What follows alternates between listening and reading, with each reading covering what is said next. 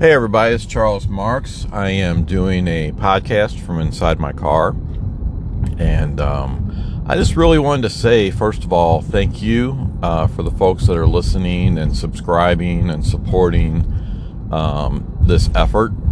It is very um, appreciative. Um, the object and the goal is while I stand at the intersection of a lot of where our industry uh, meets. I, I have a vantage point. I'm not inside of a bubble. I'm not inside of a of a little town, a big town. You know, I, I get to see a broad um, section and, and can share some things that may be possibly insightful for people and help them in their business. And that's really what we want to do. Um, talking today to jewelers, to pawnbrokers, to coin dealers, and the subject is secondhand goods. The subject is uh, growing in our maturity and finding um, better ways to work with each other. And I'm not going to be very politically correct here. Um, I'm going to rip the band aid off and call it like I see it. But the pawn broker job is not easy, Mr. Jeweler. Um, sometimes jewelers have a reluctance, um, a hesitation to when it comes to the pawnbroker. Um, the pawnbroker I have seen um, sometimes feel like the jeweler is super overpriced on what they're doing. Um, I just want to say that neither job is easy. Um, we need to respect the fact that each other has chosen what segment of the industry they want to be in where they felt that they could be successful. And we don't have to like or understand uh, each other's area of the industry um, we just got to understand that they're a business owner like we are, and they're just trying to run their business and do what's in their best interest. And you know, with that being said, and and a and a foundation and basis of respect for each other, I think there's an opportunity um, that is huge and mutually beneficial. So the pawn pawn shop, the pawnbroker in most cases, and I can't say this, you know, does not apply across the board everywhere, uh, but the majority of time has the right environment, the right posture to buy low. The problem is they also have the same posture and environment that puts a ceiling on how high they can sell for. The jeweler typically has an environment where they can sell high. The problem for the jeweler is they also are in a situation where they are buying high. And I think you can kind of see where I'm trying to go with this. There's a huge ass gap in between. And guys like me that will get goods from coin dealers and pawnbrokers, um, stores that take in secondhand goods on trade or whatever have you, but due to maybe the size of their town, you know, they can't have those pieces put in the case. A guy will give $200 credit and trade on a ring and run it through the shop and put it in the case for $1,200, the same customer comes in, recognizes it, and the jeweler now looks like a criminal on paper.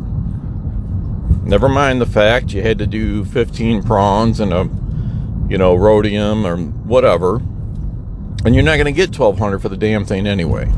So, you know, the customer doesn't understand that. They just feel a negative emotion and it's not good. So the jeweler is reluctant to do that and put those pieces in their case. Um, I will say that the estate goods, the secondhand goods, is the highest turnover product I get. I always uh, turn that category of goods stronger than anything else when I'm on the road.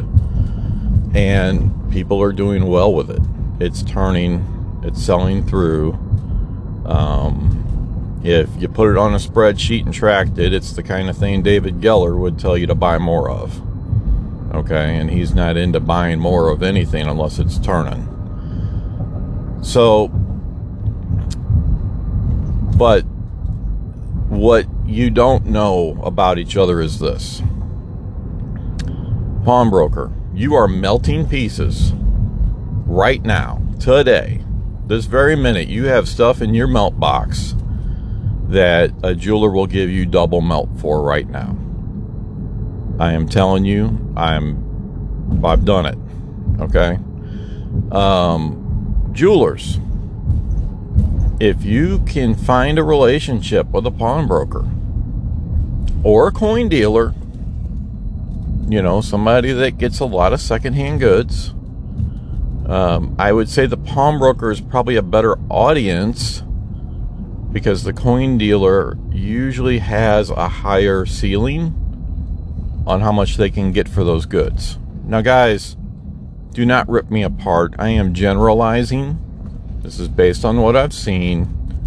You can get more for a secondhand good in an estate case in a coin shop if the coin shop is, you know, laid out pretty nicely than you can typically in a pawn shop. All right, that's all I'm saying here. So, the need for the pawnbroker, the opportunity for the pawnbroker is to get more money for that inventory instead of them settling for melting it which believe me, they're making money at melting it. They're good with it. This isn't this isn't a, a bad thing, you know, but when they can increase that margin significantly, um, that's a big deal. Okay? And jeweler, you can get these pieces, the pieces that you need or want, um, at basically half of wholesale. And if you're open to that, the secondhand wedding set that you can put in an estate case that costs you $700, let's say, and you can sell it for $1,500, carat total weight, you know, mall goods. Um, if your competition is strict and has a no secondhand or estate policy, their cost on that same item is going to be 1500 and they're going to get you know they're going to go for 2200 on it. I mean you're going to win. So there's an opportunity here. Um, i think that the i think that the pawnbroker does not have any idea of the value of the pieces that they're melting i think they're just assuming that it doesn't sell in their case. It's there's not a market for it. It's getting melted. We're done. We're moving on. And when I go through a guy's melt box and I'm picking out, you know, stuff, and I'm happy to pay them uh, gross weight if there's color in it, you know, or whatever have you, they're shocked. They can't believe it. I mean, they sometimes they're biting the hole in their cheek to not smile. You know what I mean? But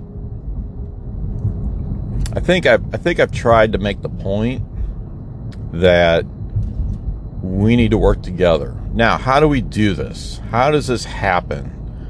I don't know that the pawnbroker and the jeweler in the same town are really a good fit for each other. If the town's big enough, yes. But if it's one jeweler and one pawnbroker, I don't know. Maybe, maybe not. I would say that the the forum on uh, Pawn Forum No Rules, Dylan McDermott's group, is great because there are jewelers there that are open minded. They're not um, closed minded to to an opportunity like this. I think. Um, and I think pawnbrokers, if you start posting pieces um, especially if you're able to give any kind of, you know, start posting pieces and the guy and the jewelers that start buying from you see if a groove happens and there's any kind of regularity okay? And see if you can develop a relationship. But don't be scared to post stuff. Um, put a price of what you want for it and you're going to be shocked. I think you're going to be shocked. I think you're going to be very happily surprised. And you know it doesn't have to be uh, gone through the shop and tightened and cleaned and retipped and all that shit the jeweler can deal with it. They ain't scared at all. So just show it what it is. And okay are you going to accidentally sell a aquamarine thinking it's a blue topaz and leave money on the table? Yes you are. But you're still going to get more money out of it and repeat business than if you just gave it away to the refiner. Okay? So, diamond dealers do this every day. They sell color, they don't care what's in it, they don't know what's in it, they don't want to know what's in it. They just know they're getting more for it than what they got in it, and they're turning their receivables. And I think the thing that the jeweler can learn from the pawnbroker is just that. The magic of turning your receivables, the coin dealer too, actually, um, is a great example of this. Turning the receivables is more important than buying something right. You know, we can have all kinds of money in our cases and it just sits there, but we're in it so right, it doesn't matter turning the receivables is the key to this deal. Anyway, guys, I hope that I have brought out uh, an opportunity or inspired some discussion or thought. If people have over the counter goods that they're tired of melting and want to test the market and see what they can get, you could feel feel more than free to reach out to me directly. But I would also tell you just start posting it post it on the uh, on the Pawn Forum channel, and people will buy it. And if they don't buy it, melt it. That's all I got. I appreciate you. Bye bye.